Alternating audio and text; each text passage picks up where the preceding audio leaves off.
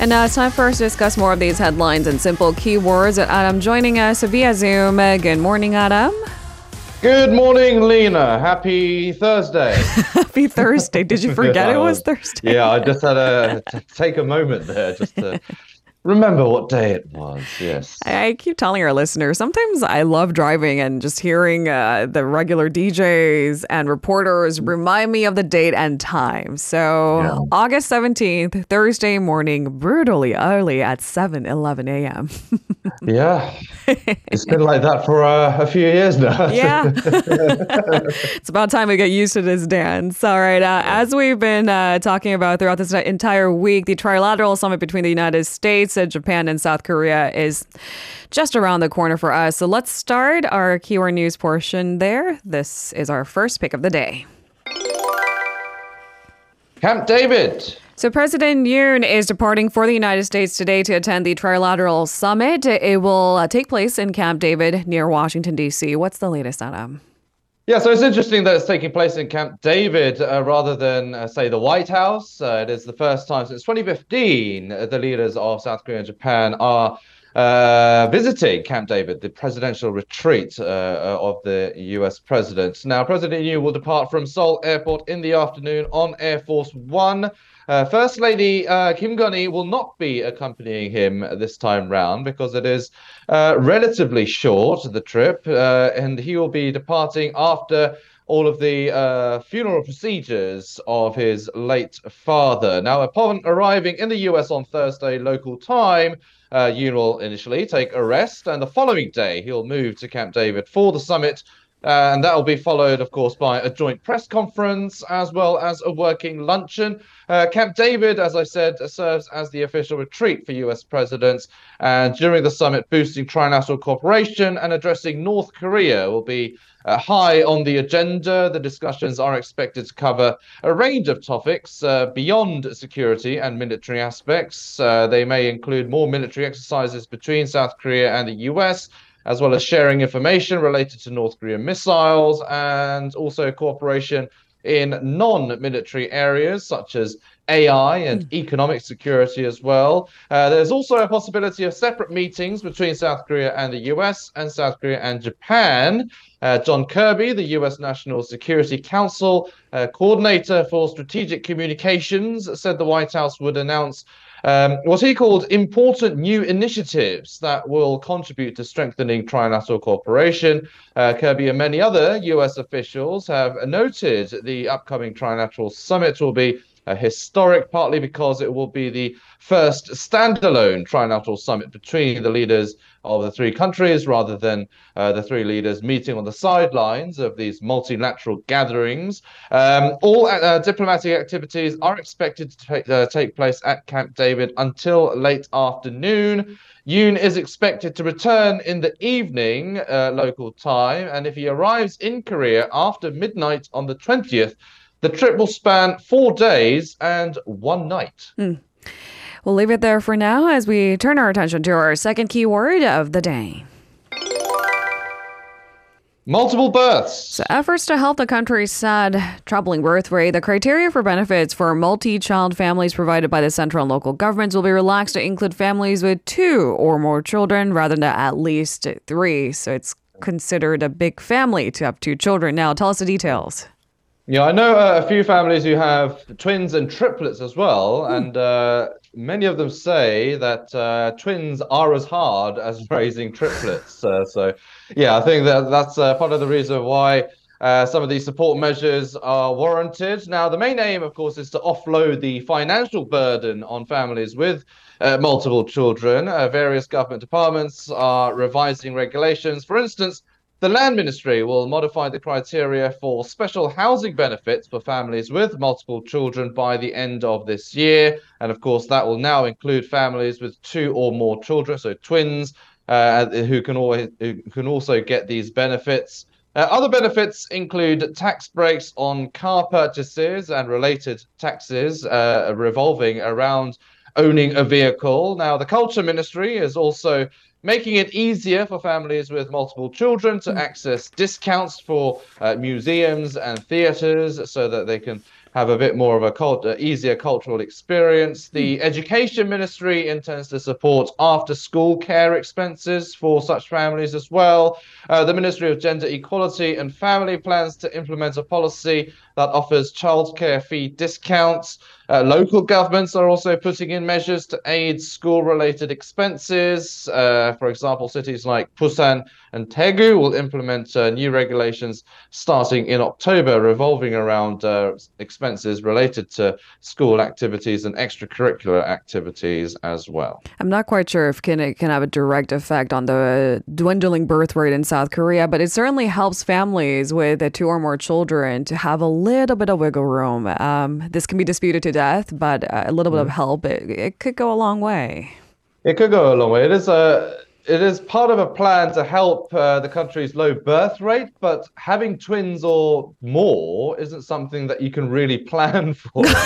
so just because you have more benefits for, say, at least two children, it doesn't mean that uh, just because parents want twins, they're going to have twins or triplets or whatnot. So mm. I guess hmm. If you already have them, then uh, I guess it is good news for them. But mm. in hmm. terms of actually tackling the low birth rate itself, uh, we'll have to see. Um, well, it's just we have to leave it to nature, really. I understand your point. I, I, mean, the government needs to come up with you know you know measures that will help in the long and short run. This helps in the short run for families already with two or more children. Right. Uh, we'll have to see what other subsequent measures are implemented. A little bit of help. Okay, mm-hmm. let's move on to our third keyword of the day. Fuel tax cut. Everything is getting more expensive, apparently, including our commute uh, or cost of commute. Uh, many things getting more expensive. It burdens the public, needless to say. Finance Minister Choo Kyung-ho says fuel tax cuts will be extended until October to address those concerns. Can you tell us more? Yeah, so it's been kind of a trend now. These fuel tax cuts have been uh, extended uh, quite a bit now, uh, but uh, the current rate is the government gives a discount of 25% on gasoline and 37% on diesel and uh, LPG. Now, these discounts were supposed to stop at the end of this month, uh, but Choo told reporters that the extension aims to alleviate the impact of rising global oil prices uh, on the public. And he also said the government will look at things again after October to decide what to do next. So we could see another extension after a couple of months' time. Now, although consumer price increases have slowed down. Uh, utility service prices notably continue to rise significantly. Uh, electricity mm. prices, for example, as well as those oil uh, and power related prices. Uh, mainly, this is due to the Korea Electric Power Corporation raising electricity prices. Uh, the finance minister also mentioned that the recent strength of the US dollar against the won is not really expected to have a major impact on the ongoing trend of slowing consumer price growth. Uh, and regarding the country's sluggish exports, Choo noted that there are positive signs of recovery. Uh, he mentioned that while August usually experiences weak exports due to seasonal factors like uh, vacations, a lot of people uh, go on vacation this time of the year. They anticipate exports to show growth in October, leading to a trade surplus trend starting in September. So exports uh, pretty much directly tie in to overall economic growth here in Korea. It's a very mm. export dependent country. Um, so once uh, the economy starts to bounce back, thanks to those rebounding exports when they come, uh, of course, that might signal some easing of inflation or uh, basically the people being able to pay off or pay uh, in more ease mm. and uh, in the era of things getting more expensive. in the era of things getting more expensive. yeah, it certainly is. With no, absolutely, with no simple solution inside. But there you have it. Uh, we turn our attention to the return of the country's top business lobby group. This is our fourth keyword of the day. FKI return. So Samsung's compliance committee is currently discussing the possibility of Samsung and other major conglomerates rejoining the Federation of Korean Industries. Uh, the other major groups include SK, Hyundai Motor, and LG, also reviewing whether to follow suit. What's the latest? When did they leave this lobby group? Why is it coming back? Yeah, so uh, actually, a meeting is scheduled for the lobby group itself uh, on the 22nd. Uh, that's mainly to change its name to something that's roughly translated to Korea Economic Association uh, and also finalize the merger of its research organization, the Korea Economic Research Institute, into a new entity. Now, the four major conglomerates previously withdrew from the FKI during the time of the Geun-hye administration amid this uh, huge political uh, corruption scandal that led to, of course, that, uh, that president, former president being impeached. However, some subsidiaries of these groups remained nominal mem- members of KERI. Now, if the four groups do not refuse, uh, their KERI memberships will basically automatically transition to this new named uh, lobby group. Uh, KEA will shorten it for the sake of arguments. Now, even though this transfer of membership would happen automatically, it doesn't really necessarily mean that the conglomerates are practically joining this KEA. Whether they actively participate and contribute uh, to the new named lobby group remains mm. uncertain. Uh, Samsung's uh, SEC held a temporary meeting to discuss rejoining the KEA, but due to differing opinions among the committee members. They will reconvene uh, tomorrow. So, of course, um, we'll have to see what the results of that are. So, Samsung, of course, being a leading conglomerate uh, here in Korea, if they do decide to rejoin, then, of course, that might um, prompt the other uh, three conglomerates you mm. mentioned to join. And also, uh, POSCO is another conglomerate that mm. might be joining as well uh, after watching and monitoring what the top four conglomerates do as well.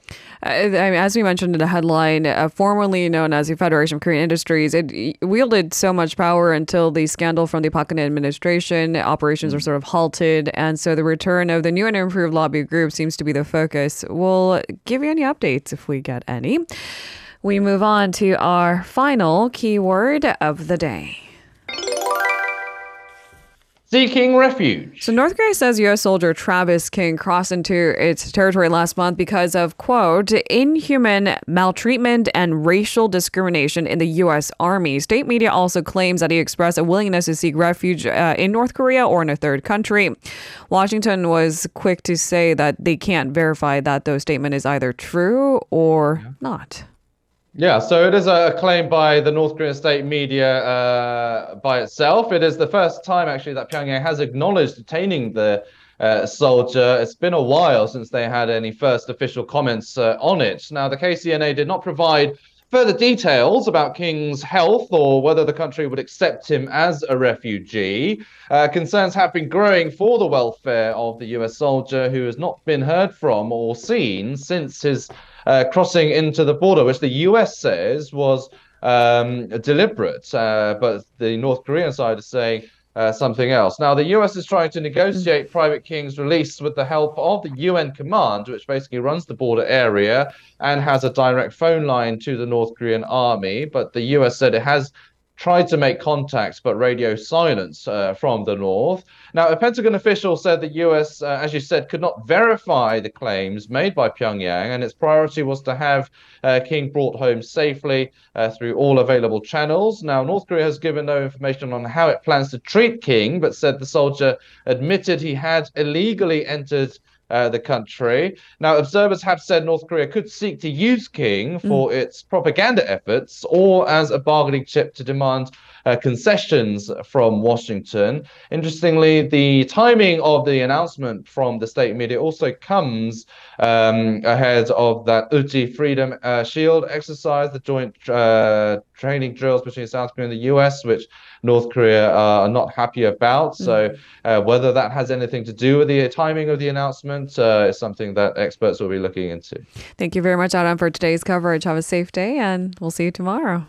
You too. You're very welcome. See you tomorrow. If you're listening to our program using the podcast service, just a reminder that we do go live Monday through Friday, 7 a.m. Korea Standard Time. So tune in and help us make the show more informative by giving us your input. See you bright and early on Good Morning Seoul.